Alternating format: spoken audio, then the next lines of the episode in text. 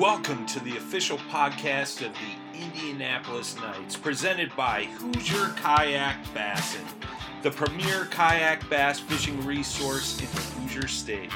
This show is brought to you in part by TRC Covers, handcrafted, American made rod covers that float, and also by South Mountain Media. Transform your business.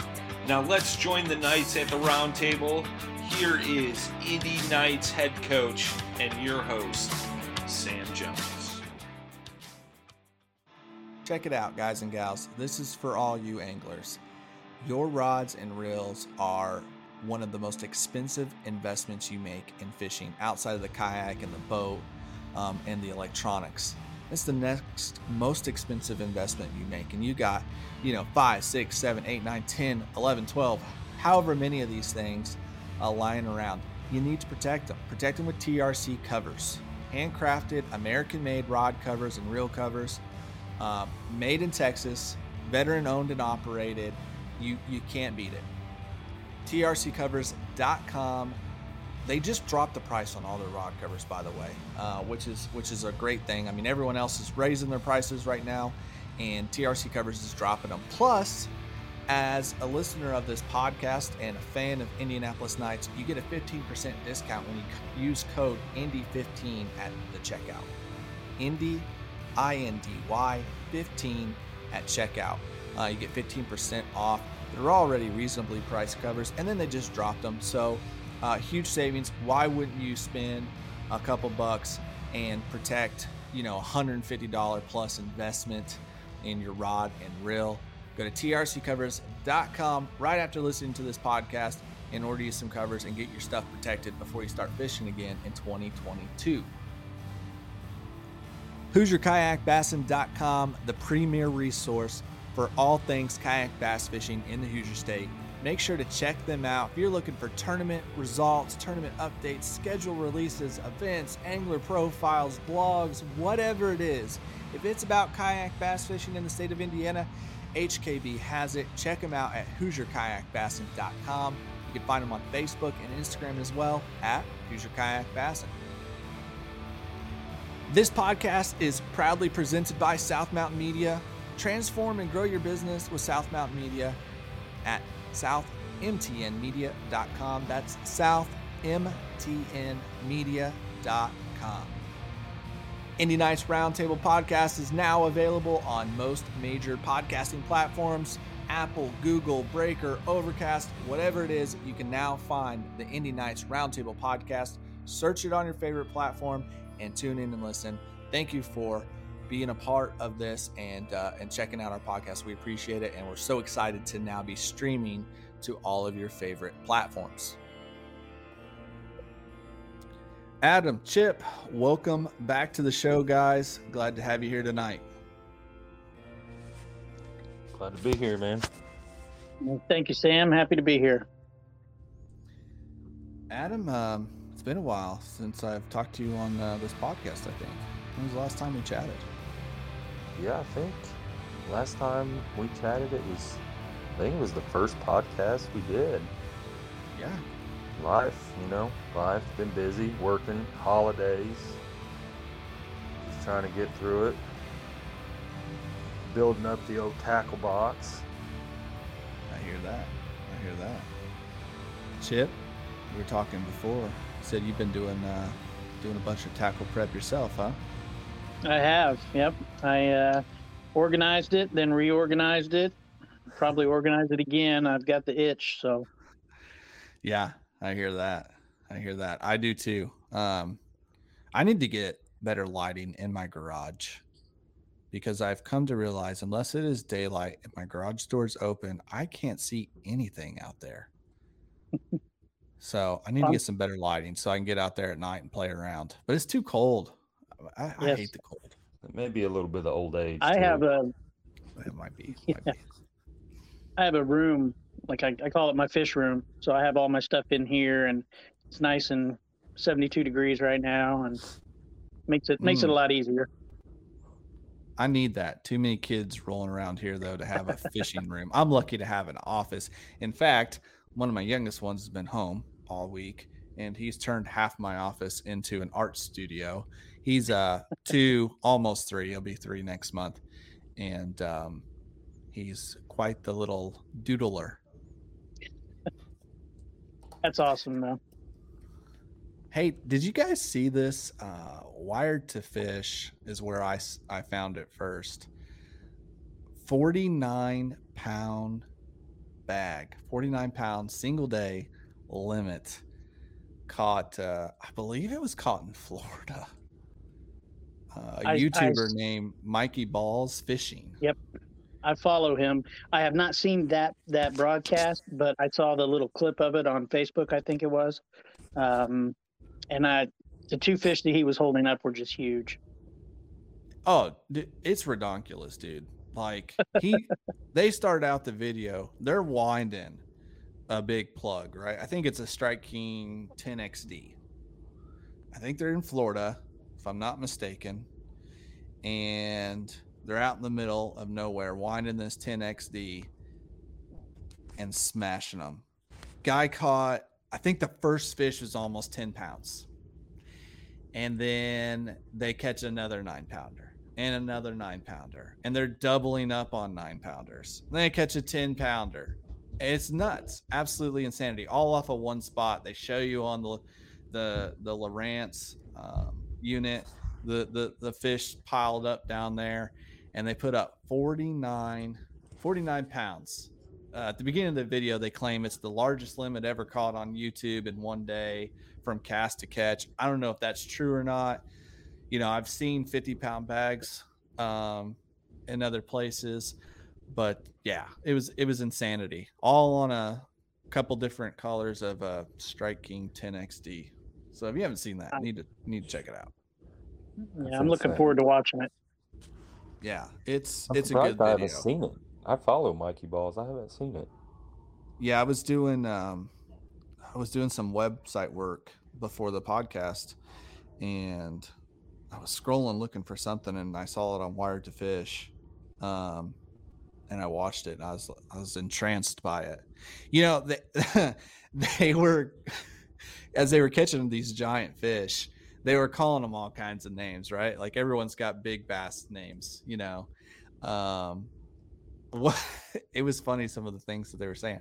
What what what do you guys call when you catch like that that 21 incher that that big one, right? What do you guys call it? What are you shouting out? Donk. Donk. Stud. Okay. Stud. Stud. Yep. Yep. I think the guys in the South, right? Um, you know, like Tennessee and, and Alabama and Georgia and Florida, and they have always they're so creative with with their names. And I got to give some credit to the guys in the North too. You know, they they they do well, but the guys in the South always have like the greatest names. I think we're kind of boring here in Indiana. Uh, just like everyone kind of says the same thing. You know, stud, uh, a big in, you know, uh, toad. What what was yours again, Adam? A donk. A donk. That- That's a, that's a good one. That's, that's a dog. Um, I think I just say big in most of the time. I don't know. I'm pretty boring, I guess. I swamp donkey. Swamp donkey's one I use uh, a lot. So I don't know. It's kind of cool. Well, guys, tonight we're talking about breaking down new water.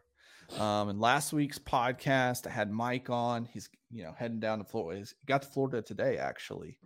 Um, we're recording this on uh, Thursday, the twentieth. This episode will drop next week, but um, you know, I talked to Mike last week about his preparations for the tournament and going down there and that sort of thing. A good segue into what I want to talk about tonight, which is breaking down new water. And everyone seems to do this a lot different. I think the kayak space is kind of unique in the fact that you have a, a melting pot of anglers, anglers who are really brand new to fishing in general, um, a lot of brand new to just tournaments. You've got guys who have only ever fished from a kayak or, or the bank. Then you've got guys like Adam and myself who have spent time both as co-anglers and in the front of the boat long before the kayak. Um, and it's it's always interesting to me and fascinating to listen to people talk about breaking down new water, Paddle and Fin podcast. Uh, they've got lots of segments, people coming on and talking about this topic. I love watching stuff on Bass University about this. So I thought it'd be a cool conversation piece for us to have as a team. One thing I like about this podcast is as we talk about these things, you know, and and part of that is to create content and to bring content to our audience and grow our audience.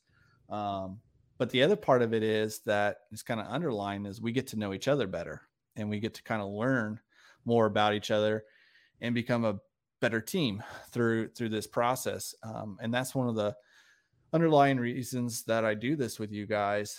So anyway, breaking down new water let's talk about that. Chip, Adam, where does it start for you guys? So, you know, it's uh it's early in the year. We're all thinking about where we're going to fish. We are talking about it before the podcast, what events we're going to try and hit, that sort of thing.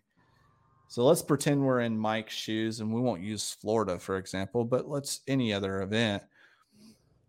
Where do you start with your tournament? You know, so, your new body of water. You've never been there Well, one of the main things I look for whenever I'm attacking a new body of water, um, I've always been a, uh, I've I've always beat the banks. I'm a bank. I'm that's one of my first things I'll do.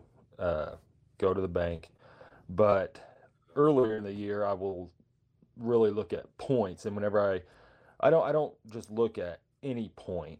Uh, the the main points that I really like to attack is I'll start on the uh, smaller points. You know how you got you get your really steep points, and then you have some of them points that just go way out. And so, what I normally like to do is I'll find them steep points uh, next to a creek channel, something like that. I, I try to stay within. That way, I'm still kind of in my. I'm on the bank, but in my head, I'm thinking them fish as they start to move up, they're going to hit. They're going to come from that creek channel. They're going to come up, and and they're going to slowly start working up to the bank. So that's one of the main things. And then uh, I also try to find hard bottom. So I'll go out and I always have a heavy jig or a shaky head or something to where I can just I'll fish it, but really I'm not necessarily out there looking for fish at that point. What I'm really doing is I'm I'm just trying to fill the bottom, trying to find riprap, laydowns. Um, one of the other things that I really found is I look for points, but I also want to find some sort of structure on that point. You know, I don't want to hit a point and it's just nothing there. So again, that's why I'm throwing that jig or that shaky head. I'm just trying to find that structure, something to kind of catch them fish moving up. Nice. Okay. So do you do you do a lot of map study preparation or do you just kind of Google Earth it and say, hey, this is where I want to go?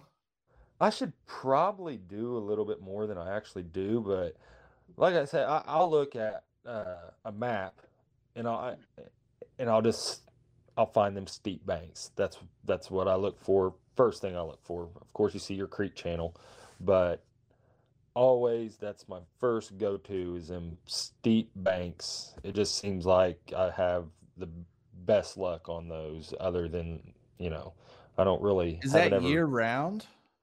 Is that uh?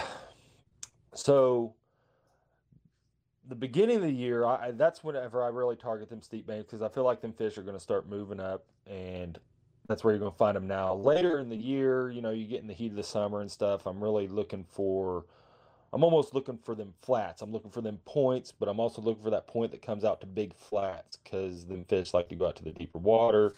They set out there. They they want to ambush them fish coming in and out of the channel. Um, but for the most part, I'm looking for the steeper ones. Heat of summer, I'm looking for a point leading to a good flat. Yeah. Okay. Fair enough. Fair enough. Chip, what's uh what's your strategy? You're a guy, you know, who's only ever really fished from the kayak. Um, especially from a tournament standpoint. So how do you how like, do you go about it? I like to start with a map if I can. It depends on where I'm fishing. Um, a lot of the places that we go um, bigger bodies of water, and it's it's easy to find a map. Um, so I'll start looking there. Um, look at the breakdown. Another thing I like to look at is I use Google Earth and kind of get a visual. If I'm looking at a map, uh, I like to see structure on a map and you know different different things that you look for that bass associate with. But then I like to follow that up with Google Earth, and so I can really see what I'm looking at. Um, mm. And we're fortunate, like I say, a lot of places we fish, we have that available to us. Yeah. Okay. Cool. I, so starting off uh, with breaking down new water, I'm very similar, I guess I would say to you guys. Um, new new body of water, specifically, the first thing I'm going to do is look at a typical contour map. Um, and I'm going to break the lake down into three sections. I always do that. No matter what size the lake is, I break it down into three sections. Uh, so upper, middle, lower, typically speaking. And then from there, there are some some key things I'm looking for, um, which I'll get into here in a second. But once I've broken that lake down into sections, I've I've gotten a good like overview of how that lake sets up. Right, what you know, um, some lakes have hardly any contour to them. Some have a ton of contour to them. You know what I'm saying? You know, you look at a lake like uh, Monroe here in Indiana. Before the latest update, it the navionics was terrible. I mean, there was no contour. The latest update has some more. It shows some things, but it's still for a highland reservoir. Uh, Monroe's pretty pretty flat. Like I mean, it just doesn't have a lot of uh, contour to it in most areas compared to like a table rock or something like that. But so I'll take a look at that, and that kind of gives me a decent idea. And then I like to go to Google Google Earth, like you said, Chip, and that helps me because you know how on Google Earth you can get like the above view, and then you can also get like the 3D view. Um, and Google Earth Pro. I don't know if you guys use Google Earth Pro or not, but um, you download that on your laptop or whatever and that helps me when I when I can see the bank and how the bank um, looks, you know, those valleys and and and peaks and and the bluff walls and that sort of stuff. It helps me get a better visual and understanding of that lake, so that the map makes more sense to me. I guess is what I'm trying to get at. And I use YouTube as well. YouTube's great. I don't really care about what people are throwing on YouTube most of the time or where they're throwing it. I like watching YouTube because it gives me a better lay of the land. I can actually see the bank lines, I can see the watercolor, um, and that sort of stuff. So I'm not even usually paying attention to what they're fishing. I'm mostly paying attention to the background scenery uh, to get a, a good look at that lake. So that's that's kind of where I start. And then I get into breaking down those sections. So I've got my three sections of the lake, and then I try and find within each of those sections similar items. So I'll kind of circle those uh, things. And like you said, Adam, points, um, creek channel, bends, you know, it depends on time of the year, obviously, flats, that sort of stuff. But I like something you said, um, and I'm going to expand on that, Adam. Is is trying to find a point or a flat or whatever that has multiple things that a fish would want to hold to. I have this rule of three, um, and I kind of use that throughout my life. But I use this with my lake breakdown too. I'm always looking for something that has three characteristics I think will hold fish. So, like you said, a flat, a point, and maybe that point has some rock on it or some submerged timber or a log pile or whatever um, i'm always looking for those things. If i'm gonna like say a particular arm of the lake has bluff walls creek channels and um, submerged timber or you know a vegetation type a creek channel and wood i'm always looking for those areas that have three key things that are going to hold bass. Because as a kayak angler, we can only break down so much water so fast. So we need to put Yeah. the odds in our favor. You know what I mean? Yeah, that's that's the that's one of the biggest things. But I will also say I feel like going coming from a boat and going to a kayak, y- you kind of on a boat you kind of get in that mindset of, well, I got to cover water, cover water, cover water, cover water. Well, Yeah. whenever I got into a kayak, that's whenever I really understood, you know, how many fish I was actually going past. Absolutely. And I mean, it really slows you down and allows It you does. to break down water even further. You know, I thought I was breaking down water on the boat, but in a kayak, I can, I mean, I'll pick a place apart and sometimes I'll set it somewhere and I think me and you actually uh me and you got together one one day and we went out to uh one of the local lakes out at uh you know Beaver Bottom. And you sat there and Mhm. you watched me go up and down it's what 30 yards of bushes? I mean it was 30 yards and I stayed and I Yeah. didn't I wasn't catching anything. I sat there for an hour. And then next thing you know well I caught a 20 21 inch just literally hitting the same spot. Now if I was in a boat chances are I would have went down that bank line and I would have just kept going. I would have found the next bank. But with being in a kayak it just made me slow down and pick that apart. And I've actually found a lot of success that way. Yeah. I um I still practice like I'm in a bass boat. Tournament day, I fish like I'm in a kayak and I do exactly what you just said. I pick something apart. In fact, there's been many times where I fish a singular spot all day Mhm. in from a kayak. I don't leave it. A- A point, a log pile, uh, a particular bush or laydown. Um, you know, I in fact, honestly, when I look back at my biggest successes from a tournament standpoint, I was fishing a singular spot. SIAC championship, I never left. I literally made the same cast for eight hours. Well, no, that's not true. In the morning, I was throwing a buzz bait and goofing off or whatever. But by the second hour, I was on a spot and I stayed there all day. I only caught five fish, but I won the championship. Uh, the success I've had at Monroe, all on one bank or one spot. Um, did really well in the KBF FLW Cup. I fished one thing all day. You know what I'm saying? yeah But You when I look at some- look- practice, I put in 15 miles a day in practice. Like I do not, I do not make a bunch of casts. I hardly cast lot. at all. Yeah, I I put in. I'll fish. You know, in the summertime, or well, even in the late spring when we have a we have a full day of practice and a full day of sun. Um, I get up in the morning and I'll go till dark, and I'll just be on the trolling motor the whole time. Uh, now that's a difference too, right? Do you have a trolling motor? Do you have pedals? That kind of thing. yeah But but I'll put in ten to fifteen miles and hardly make any casts because all I'm doing is looking for stuff on my graph, marking things. I make a cast here and there, see if I get bit, but I'm not. I'm not trying to catch fish. See, and I think that's another big key to a lot of people's success and being able to break down water is learning your electronics. You know, I didn't really I I ran electronics for a while and really didn't even know how to use them for the first couple years of me even having them.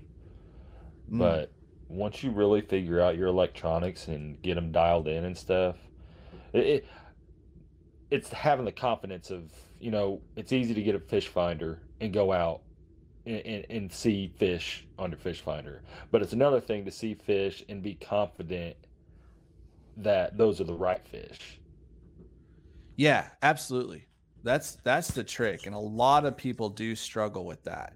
A lot of people, let's just face it, a lot of people struggle with even being able to understand with when they're seeing fish on a graph, right? Yeah. At at the begin, you know, when you start to get into it, and then the progression is okay. I know there's fish there, but I don't really know what kind of fish they are, and then you get to the point where you you kind of know what fish you're looking at, and then you get to the point where you're like, okay, you know, I can kind of get an idea of the size here. You you still never really know until you make a cast and catch one or two.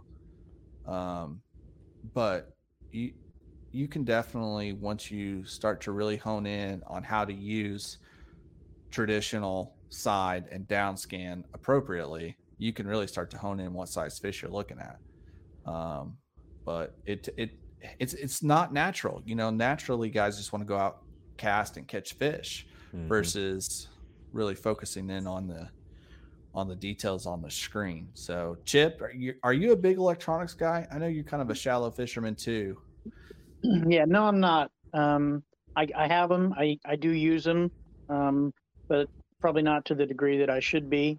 But um, I the the style of fishing that I enjoy lends itself. I, I don't need them as much. I think. Um, But having said that, also uh, there are things I'd like to get better at, and having a better understanding of my electronics would enable me to do that. Would make me a better fisherman. Absolutely. What's like so what do you consider deep fishing? This isn't always an interesting topic, right? So, what do you consider deep water? Uh, it it depends on where you're fishing. Um, you know what Okay. what the lake is like, but um, uh, anything be- out ten feet and deeper is deep to me. Okay. All right. See, I like that. So, you know, you'll have guys will say, "Hey, if I if I'm deeper than three foot, it's deep." You know, or five foot, or six foot, or eight foot, whatever.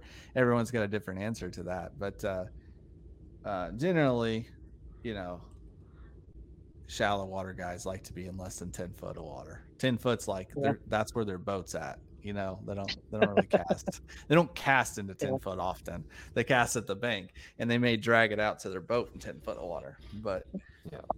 yeah, I was curious. And and and the shallow guys are um, less inclined to use the graph and often know less about the graph, which makes sense. I mean, that's what you do.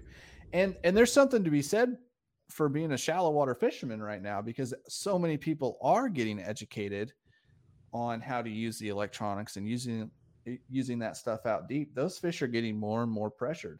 And we're learning a lot about that with live scope. Um, LiveScope has really opened our eyes to,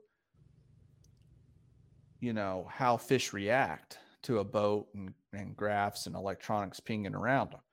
So, you know, we saw last two years really on the Pro Series, National Pro Series, um, on the bass boat side, the shallow guys really start to do well again.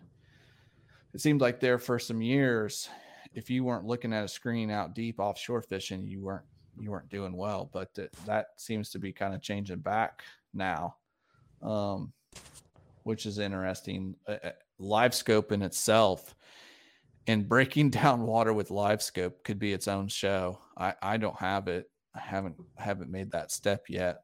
Um, I think Jason has it um, or is getting it. I think he's Let's the only say, person he on end our up team getting that it, has the or- technology. Yeah, I know he's thinking about it. So that that's a that's a whole nother beast. Um, Chip, do you when you're when we're talking about a new body of water, not one you've been to, right? But a new body of water, how how do you decide where you're going to how much water you're going to try and cover, I guess I should say. So you've looked at the map, you've done the YouTube, whatever, and you say, okay, I want to go fish here, here, and here. How how many different areas are you trying to break down? Well, I think a lot of it depends on, you know, the access to the lake. You know, I have to look at boat ramps where I can get in and then what structures that I'm comfortable fishing with. I think when Adam was talking earlier about, um, you know, covering a bunch of water and, and finding different areas and, and you were talking about your three breakdown, three area breakdown. Um, I think when I'm looking at a new lake in particular, I'm I want to find places that I'm comfortable to fish the style of, of fishing that I'm that I enjoy. And so I'm going to start looking at my access, then I'm looking at what is in that area, and then I'm looking at what what I consider to be my strengths or my favorite things to fish. if they're within that area, and Hmm. I'll try and break it down that way. You know, a, uh, a a common thing I see a lot of the seasoned guys do, and even some of the newer guys on the kayak space, is uh, doing the ramp check. So when you get to a new body of water, driving to spending hours sometimes driving to every ramp um, that you can find to take a look, not actually loading the boat or anything, but just getting out, walking around, taking a look. That's the equivalent, I guess, to you know being in the bass boat and doing doing a little tour of the lake and just doing a, a big run and seeing what's out there. Do you guys do that? Is that is that a part of your strategy? Is to go and, I- and do the ramp check? You know, I don't really do a ramp check. Now, one thing you saying that kind of reminded me of a big thing that I'm I'm huge on the wind. Now, whenever I go to a body of water, wherever that wind's blowing, that's where I'm going. First thing, always. I'm always looking for that where that wind is pushing the water up against the bank. That Ding! Pro tip right there. yeah, big pro tip. That's huge to me. It's, wind. it's- that wind is key I on think lot of these the of wind, water. yeah, the wind can be probably the most powerful element when it comes to fishing in my mind, outside of a, a major cold front, Mhm. which is usually accompanied by wind and plays a part. But uh, yeah, wind is so key um, when you're on any body of water. Well, and wind brings current, and current That's- brings bites. I mean, let's yeah, be honest. current- yeah, it sets the fish up. I mean, that's that's an important part of this whole thing. Like, and you talk about breaking down new water. What time of year is it? You know, what bank in the spring? You want banks that are going to be the warmest, right? That get the most sunlight throughout the day.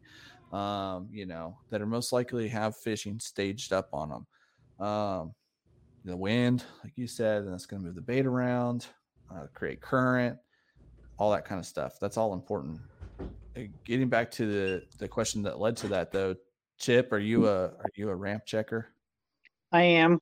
Um, I like to see as many as I can, um, because if you're if you're in an area and you're not doing well, um, it's always nice to have another couple spots that you can throw your stuff on and just head to another another location.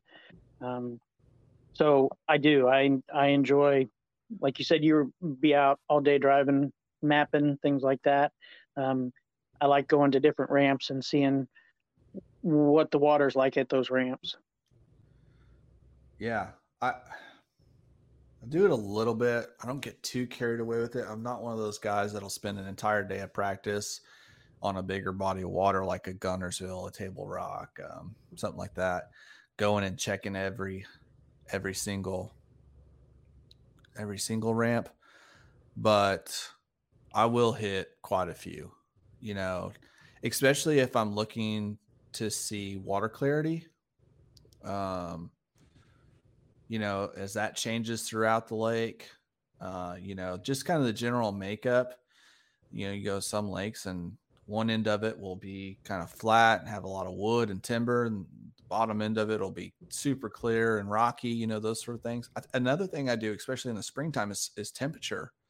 I don't know if you guys do this or not but i'll, I'll just go to check temperature. Yeah, whether that means just back in the kayak into on the trailer into the water and letting it sit there for a minute and read it. I've even been known to grab my, you know, my dry pod from my SS 127 and just hang it in the water um, and let it temper temperature there and, and, and read that. But that's another big thing. I just always, where's that warm water at? So, Well, another thing- thing with, I'm sorry, Adam, go ahead. Uh, biggest thing, you know, whenever I pull up to a ramp, number one thing I'm really looking at as as me is uh, pressure. You Mm. know, you can you can also tell where a lot of the pressure is coming from on that body of water. yeah, I, I like to avoid people. Yeah, I, yeah. I don't, I don't fish well when I have other people around me. Well, and that's not because you. We're Yeah. kayaks, you, know, you don't want to be around a bunch of bass boats. I mean, No, it just drives me. It drives me nuts. I could be on, you know, know I'm on winning fish, and the only thing I'll be thinking about is the other people around me. It's just part of part of my makeup. On something I'm trying to work on for sure. But I definitely try to find those things other people aren't finding or fishing. Get away from the crowds. It's where I I do my best. Something kind of came to mind just now. Um, one thing that's different in the kayak space is we often will fish tournaments that allow you to fish multiple bodies of water. So, you know, for example, Mike and them down in Florida right now, they've got 10 lakes to choose from that are a chain of lakes for the most part. But sometimes we go to tournaments in the kayak space where they're not even connected bodies of water, you know, like uh, the, the NC that you were just at, Chip down there. You have multiple different lakes to choose from. That throws an interesting twist into this whole breaking down new water thing. How how do you tackle that? How do you decide what what lake you're going to fish? Do you fish do you launch on every one of them? What do you do there, Chip?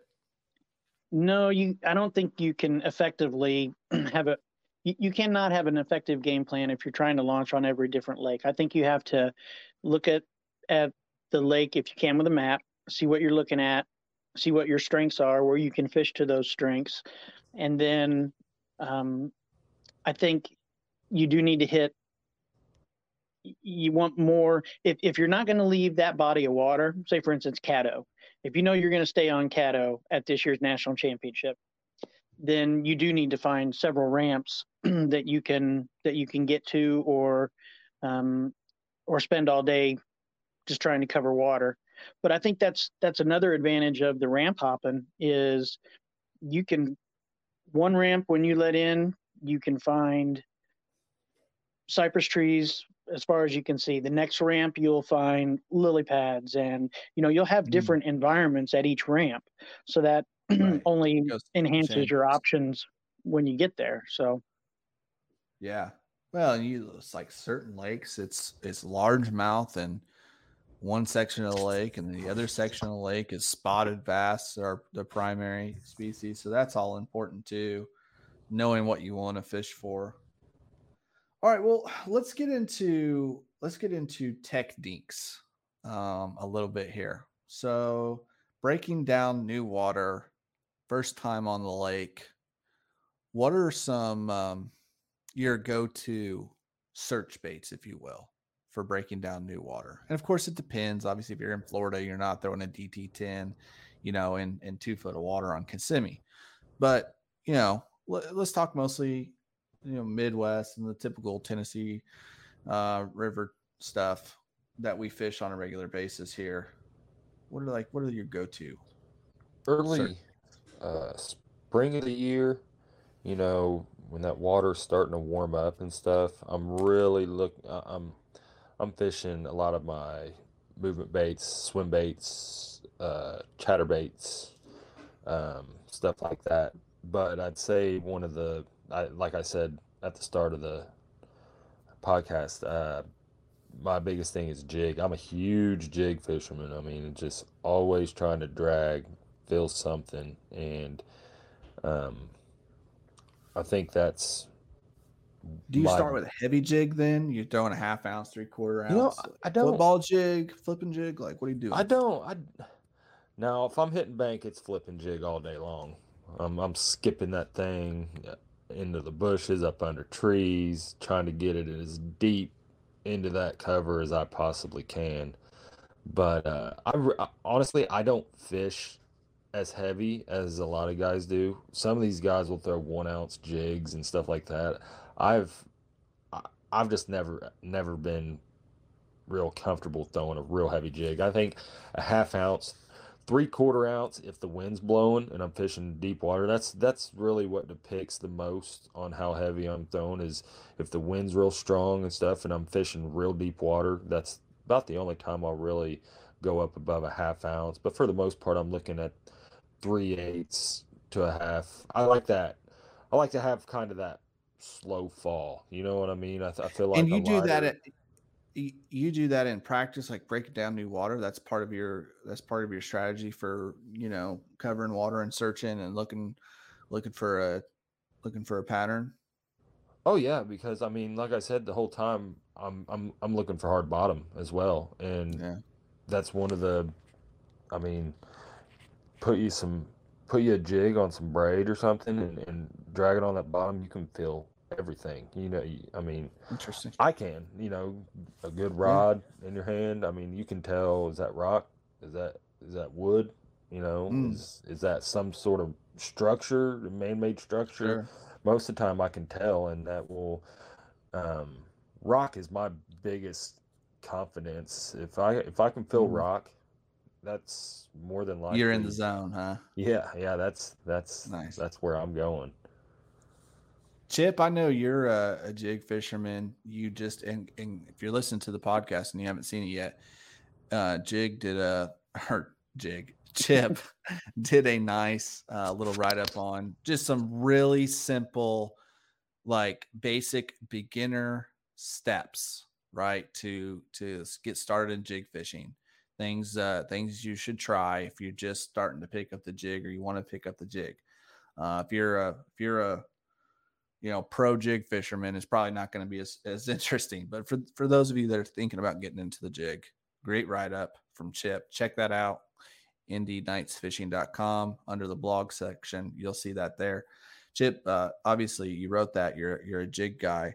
Are you the same way? You you like to have that on for breaking down new water? Yeah, I, I do. I, like Adam said, a jig is it helps you find, get a vision of what's under the water, um, and then I think a lot of guys, like you said, you don't you may not throw a rod when you're pre-fishing or breaking down new water when you first get out Mm. there, but I like to catch a fish when I'm Mm. finding new water, when I'm exploring things. Maybe it's just the mental thing that I got to know they're there, and and I I don't don't don't think it hurts you as much as people will will tell you that it does. Now, if you're going out and catching as many fish as you can, that's one thing. But I think it's important for me to catch a fish where I'm at, and a jig you can almost always catch a fish on a jig. Um, so yeah, it helps. I think if in your confidence, and then like Adam says, you can feel a lot about the bottom throwing a jig. But I really, in the beginning, I'm throwing a chatterbait or a swim Hmm. bait, something like that, that that I can cover a lot of different areas of the lake. It, you know, those things work Right. well in so many different places. So you can't you can't go wrong with any of those three things. Yeah, I, I don't disagree. I, I think it is important to catch a fish. Um, I don't like to catch a lot of fish. And you know, once I once I've caught a couple in an area, um, especially if they have any size to them, you know, if I catch a 17 inch fish in the area and I get another bite or two, you know, if I'm catching 17s, I'm pretty happy. Like that's a that's a solid limit. And the chances of there being an 18, 19, 20 in there are fairly good. Um, if I'm catching 12, 13s, I honestly don't care how many of those I smack. Um, I'm not going to blow out a single spot, right? I mean, need to rely on those just to get a limit. But um, but once once I start getting over 16 inches, I I don't want to catch them um, personally, more than one. Well, No. I, I'm I'm with you guys. I like the jig for breaking down new water because of that reason. I can catch one on it, and then a jig is a really easy bait to get bit on to kind of feel the weight of a fish and shake them off. You, you know, it's hard to do that on a moving bait like a crankbait, um, a jackhammer. Now there's some there's some things you can do which we can talk about. I don't want to make this all about jig fishing and and that, but that's another episode we can do. But you know, like throwing a chatterbait, obviously you have chatterbaits that you've caught a lot of fish on, and the hooks you can sharpen them, but at some point they start to roll and get dull. I keep them. I and I, I cut the I cut the tips of them off, and then that's what I use for my practice jackhammers. Um, that's and, and same thing with a crankbait. You know, um, there's there's things that you can do to prevent fish from hanging up on a crankbait, um, on a jig. You know, uh, for example, I use Wicked Weights tungsten jigs a lot, and they come with one of those little plastic uh, point protectors on them. You guys have seen those? Yeah. I, I think I think Z Man does them on the jackhammers and Strike King. and all- every company does, right? I I keep those, and I'll put those on in practice so that it it prevents the hook from from penetrating on a fish. Um, because I think there's a really good chance of you going back and catching that fish on tournament day with that same technique if conditions don't change. But if you do put a hook in it, your odds I think go way down. Now it's not impossible, especially you know in the spring they're super aggressive bedfish, that's schooling fish, that sort of thing. You can catch them again, but when t- conditions are a little bit tougher, average to tough. Um, but yeah, I agree. I think the jig's good. The chatterbait, everybody knows chatterbait, jackhammer, bladed jig, whatever you prefer, thunder cricket, whatever, um, is a great search bait. Is there anything else though that you guys do that maybe is um, unorthodox or not obvious? I don't know if it's unorthodox, but I like to throw a lipless crankbait Yeah, a lot because you can cover a lot of water. And then if you if you're catching fish or you get hit on that, now you can't shake those off as easily. No. But um, you know, it, it it at least lets you know there's fish there, and then you can slow down and fish it more thoroughly. But I do enjoy throwing a lipless. I love how versatile those things are. You talk about the jig being versatile, being able to fish that. You can fish a jig from the top of the water column to the bottom, right? You can fish it a bunch of different ways. And you talk about that a little bit in your blog and part of one of your tips. I, the lipless crankbait to me is a lot like that. You can burn that sucker, you can hop Yep. it, you can drag it. I don't know. A lot of people don't talk about that, but one of the best ways to throw, especially in cold water, lipless crankbait is just to just barely move it on the bottom. You know what I'm saying? Mhm. Um, so I like a lipless crankbait too. That's a good one. What about you. Adam? Yo yo. The yo yo Is is my go to with a lipless. That that is by far, I think, the most productive technique with with a uh, with a lipless crankbait. And oddly enough, it's a, a great. It's one of my favorite techniques with the jackhammer too. So You know, I actually started trying that, and I haven't done it enough. I just don't have my confidence in it. But I've, for some reason, a chatterbait, I've just always, you know, a good retrieve, kind of pluck it a couple times on your retrieve, you know. But that's one thing that I wanted to really start trying to do this year, and that's yo-yoing a jackhammer. Hey, I'm going to give it away right here. So this is why you should listen to the Indianapolis Knights Roundtable podcast because I'm giving away juice. Almost every fish over 18 inches that I've caught on Monroe has come from yo-yoing either a lipless crankbait or a jackhammer or a jig. They love it yo-yoed. It it just That's good to know. imitates a dying shad so well. Yep, that's my idea Um, behind it.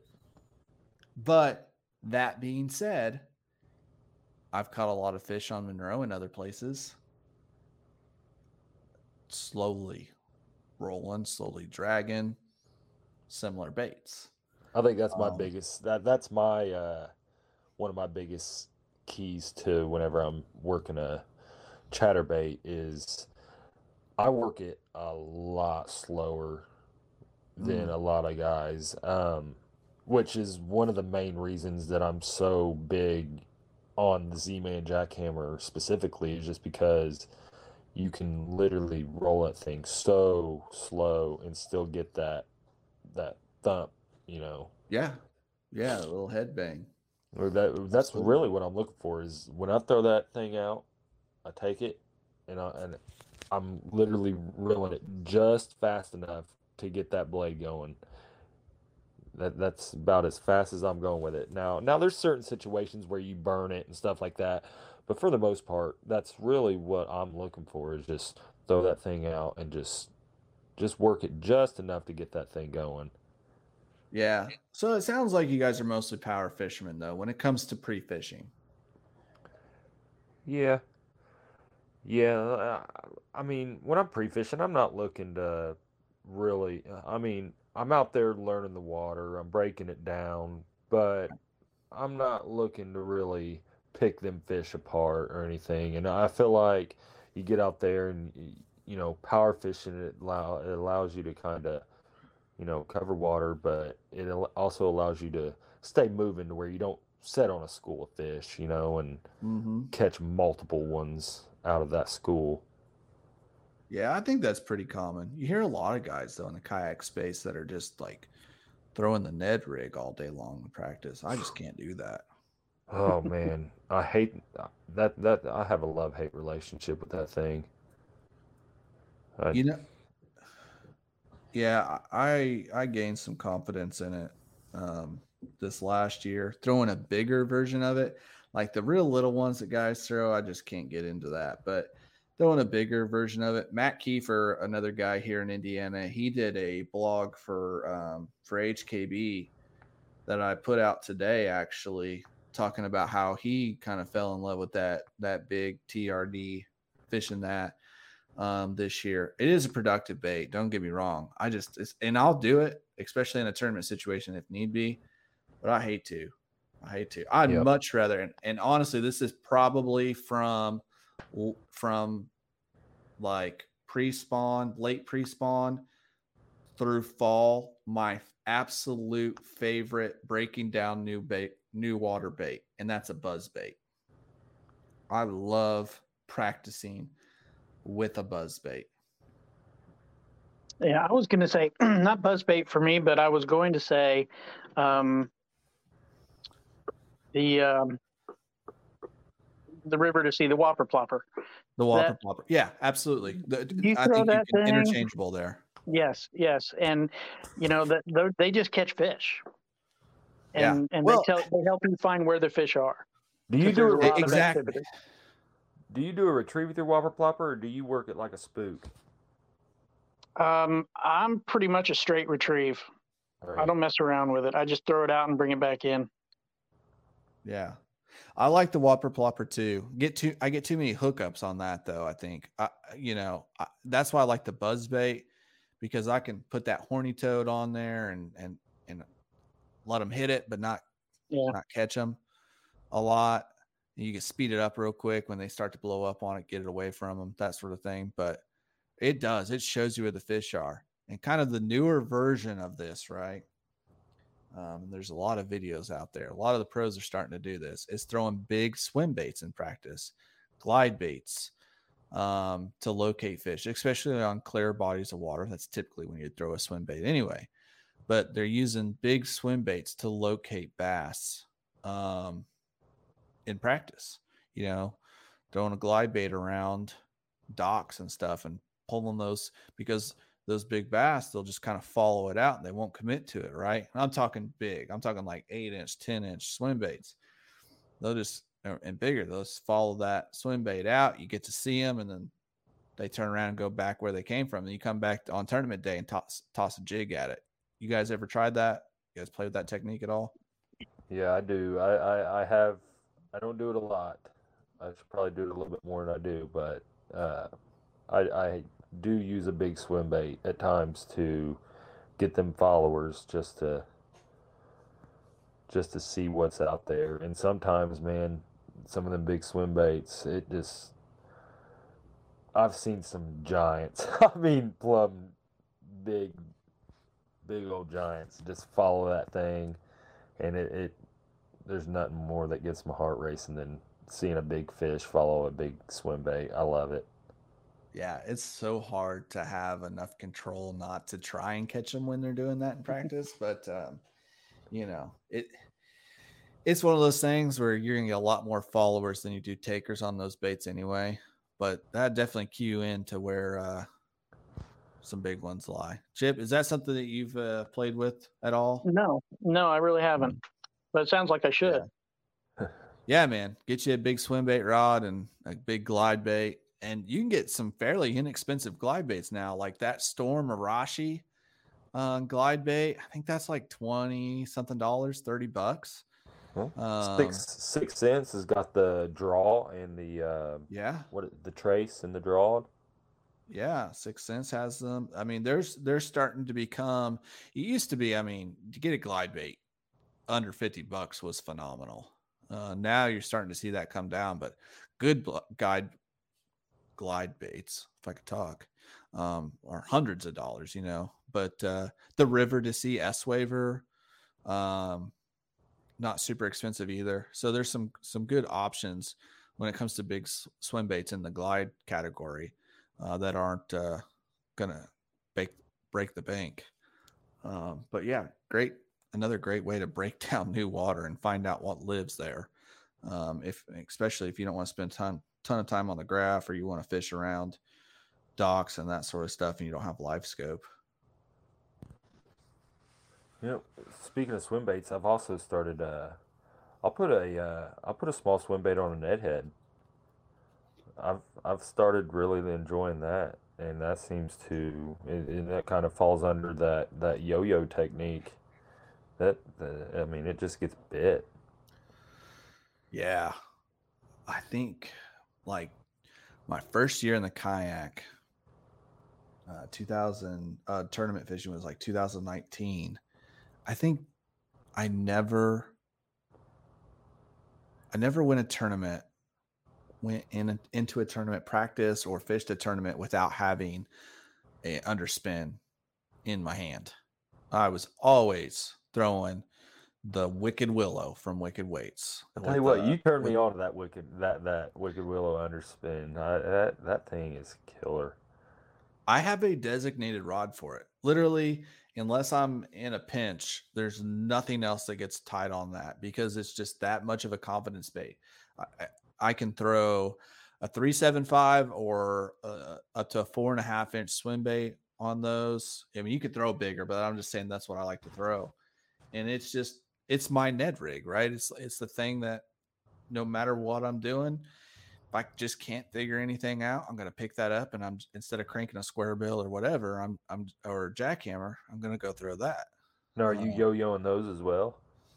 I, sometimes, you know, when I don't have something keyed in, I don't have something figured out. You know, I'll try different things, but typically it's just kind of a like fishing a crankbait or anything else. Just kind of throw it out, and I want to get it at a certain depth range and just reel it back at a consistent speed. But um, but yeah, that's another great way to break down water there too. Um, you know, that's uh, that's one bait that I have a lot of confidence in, and that's that's a good thing to bring up. You know, breaking down new water is a lot about finding the areas that are going to suit your your fishing style, where you're going to have confidence in, and fishing the base that you're going to have confidence in. Um, but yeah, swim baits know, such a good. One one thing we haven't really discussed either is uh grass swim baits and stuff. I love oh, ripping man. one through grass, man. It, you get some of them bass set up in, in those grass patches, and you rip a swim bait. Actually, the uh, the where I won MVP last year in the uh, KFL home game on uh, I uh, that's exactly what I was doing. I was throwing that jackhammer out, and I was throwing it. I mean, thick. It was thick grass, and yeah. it was it was. I was making a cast, and it literally, I maybe only had five or ten feet in my cast to where my bait wasn't just balled up with grass all over it. But when you, I just jerk, I just jerk it through there, man, and every once in a while you just get that reaction bite, and they were just hammering it. Yeah, we'll we'll have to do a podcast on grass fishing um, in general because there's there's so much to that. Like breaking down a grass lake, a lot different than it know, we're just talking about kind of like the overall topic of breaking down new water. But you know, I love grass fishing. Obviously, most of us do um, here in the Midwest. But yeah, it's funny. The, the places that are hardest to fish typically are the most rewarding, right? Would you agree with that, Chip? Absolutely, absolutely. Um, and I think being from the Midwest, we have to have a lot of different styles, and you know, swim bait, jackhammer. I mean, there's so many different baits that we that we have to use to find fish, and that all plays into that. Um, like like we've said, Adam just said, you know, there's there's nothing better than fishing heavy grass and ripping a jackhammer through it or swim bait or whatever, and um, but then you find a pocket and throw a worm in there or a jig, and you're you're striking gold there too. So I love I love a grass lake. Nice. Yeah, me too. Me too. Well, guys, let's uh let's start to wind things down here. Uh before we close it out though, what's uh let's talk about like number one tip for someone who is getting into kayak bass fishing, tournaments fishing specifically. Um, I guess it doesn't matter. Somebody's breaking down new water for the first time. What's your what's your number one tip for that person? Chip, I'll let you start off. Depends on the lake. If it's a big lake and you have a map, check your map out, Google Earth it. Um, but if it's if it's a smaller lake and and you know it's a, a local area, um, visually, just pay attention to what you're fishing, what is there, uh, what you can see underneath, what you can see on top. Um, just look around. Yeah, use the visual cues to find uh, what you need to find. So, from the map side of things, though, like for someone who you know doesn't have a ton of map study knowledge, what what is something they should try and key in on uh, when breaking down? I think for me, I I would recommend knowing what your strengths are and try and find areas on that lake through that map that show you where those areas of your strength are. So you're looking for places that you're confident in the baits that you're fishing. Um, you're looking for structure, certain types of structure. Like you've joked with me before about fishing bridges. I love to fish a bridge. So I'm looking at bridges. I'm looking at rock piles. Yeah. I'm looking at riprap. I mean, things that you can see on a map that you know ahead of time okay that's where i'm going to start that's what i'm going to look for because i think fish are going to be there yeah so to sum all that up right no matter where you you're going big lake small lake river try and find something that is similar to you know things that you typically like to fish things that you're typically confident about start there and then expand from there is that what you're getting at yes yep exactly that's a great tip. Yeah, absolutely. I think I agree with that 100%. Start find something that you feel a little bit comfortable with that's something like home and then expand from there. Good tip. Adam, what about you? My biggest tip is slow down. Just slow down. Learn wherever you're fishing at, learn your area, break it down, and just don't automatically assume when you come to an area and you don't get bit that there's not fish there. Because I guarantee you they're there. There's so many fish in a hole of water. People, some people don't even understand how much fish is in a body of water sometimes.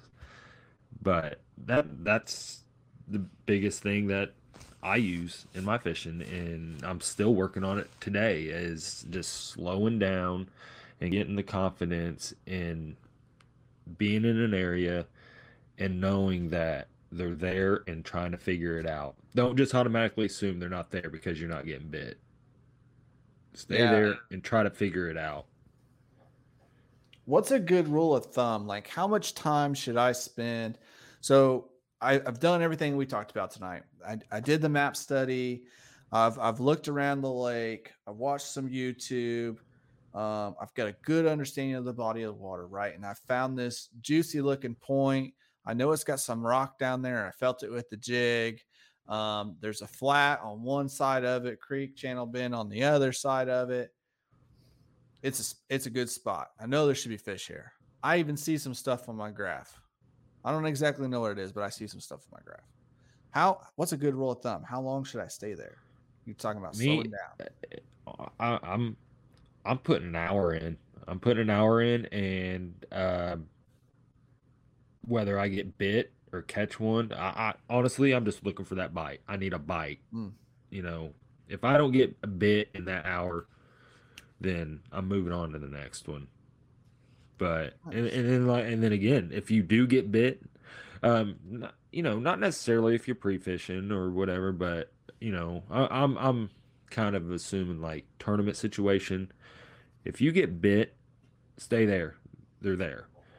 You know, don't spend all day there. If you're if you just get one bite and and then that's it, of course you you you probably need to move because then fish is probably moved. But I mean, within the hour, if you get bit, just just take another fifteen minutes or so, change it up, change your lure, change change something and try to figure it out. And then if if it doesn't end up working out, then move. But yeah, I, I'm I'm looking to spend an hour in a spot that I'm confident in.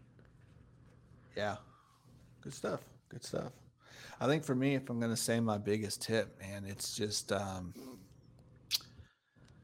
you know, there's so many ways, there's so many styles. And, you know, even just listening to you now, there's a lot of differences in the way that you and I would, uh, would tackle a situation. I, I like to see as much of the water as I possibly can see. If I get bit on a stump in six foot of water, I'm going to go and try and find as many stumps in six foot of water as I can find. Right. Um, but what I what I'm going to say my biggest tip will be for breaking down new water, which is in this practice category, right? Is is that once you find something that works, look for more of it. Look for a lot more of it um, eh, whether that's you know a particular type of point or wind blown bank or rock or whatever riprap um, uh, you know a dock in a certain depth of water right? You know you you find fish in eh, on the outside of a dock in 15 foot of water but you don't get bit in 10 or 8 go find every dock you can in 15 foot of water. Um, that's uh that would be my biggest tip i think is just try to duplicate that success in is in in as many places as you can. Um and then you know have a backup too though right you gotta have a backup plan uh conditions change that sort of thing so second tip on top of that is look at the weather look at the weather patterns what the weather's been like before you get there uh, what the weather's going to be like while you're there and uh be prepared for those changes. But yeah, duplicate success. That's my tip.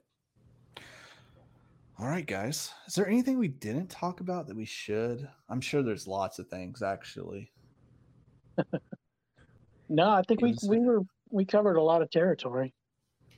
Yeah, um, covering a lot of territory. That's that's part of my strategy right there. There you go. There you go. I think well, we definitely have. To, I think we definitely need to do some uh do one on some jig fishing because I I, I mean right now even right now we're doing this and I'm sitting here thinking all these like jig tips that I got it's like it's not about jigs. But, but right? yeah that's well uh, maybe we'll have to do a bonus segment after this on on jigs. Um, but I agree we will. We'll talk about jigs. We'll talk about grass fishing. We'll talk about finesse fishing and everything else um, throughout the uh, the season yeah, soon we'll be getting into tournament recaps and all that kind of stuff as well.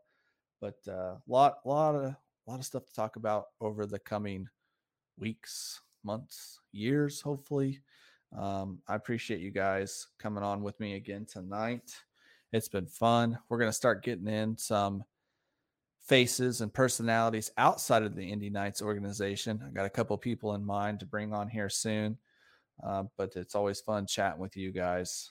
Um, appreciate you so much, and we'll see you on the next uh, episode here at the roundtable.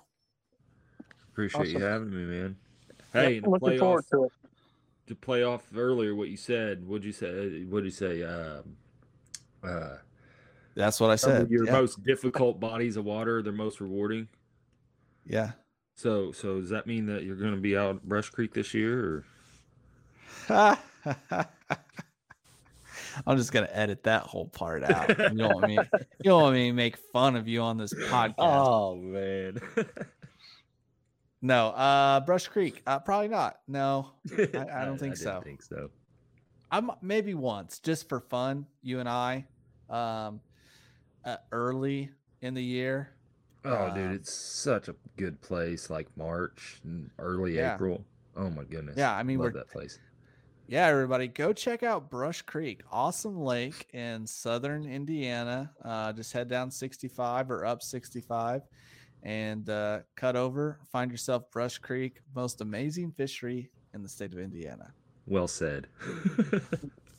See, Adam, that's why you That's why you never you never mess with the host of a podcast. Yeah. You will only Hashtag lose. Not. you watch, he's going to come out and have one of the best days of fishing he ever had, and it's going to change his mind. And then he's going to be Yeah. go- he's going to be going for AOY before the year's over with. You watch. You know, I'm sitting here thinking, and I don't recall ever catching a fish on that lake ever. You got to slow seen big down. ones caught. I've You seen gotta big slow ones. down. Maybe, maybe I'll have to try Well, it. We'll see. You know, Sam, just go back and listen to this podcast, and you'll be all set, ready to go. Yeah, there you go. There you go. All right, guys. Well, you guys know where I'll be going. Brush Creek. Try and break the curse at Brush Creek. If you guys want to hang out with any of the Indianapolis Knights and go fishing, hit me up. We'll go to Brush Creek. Brush Creek. Can't even say it. Oh, it brings me so much pain. Every time I go there, I don't catch anything, but somebody always, always catches a giant in front of me.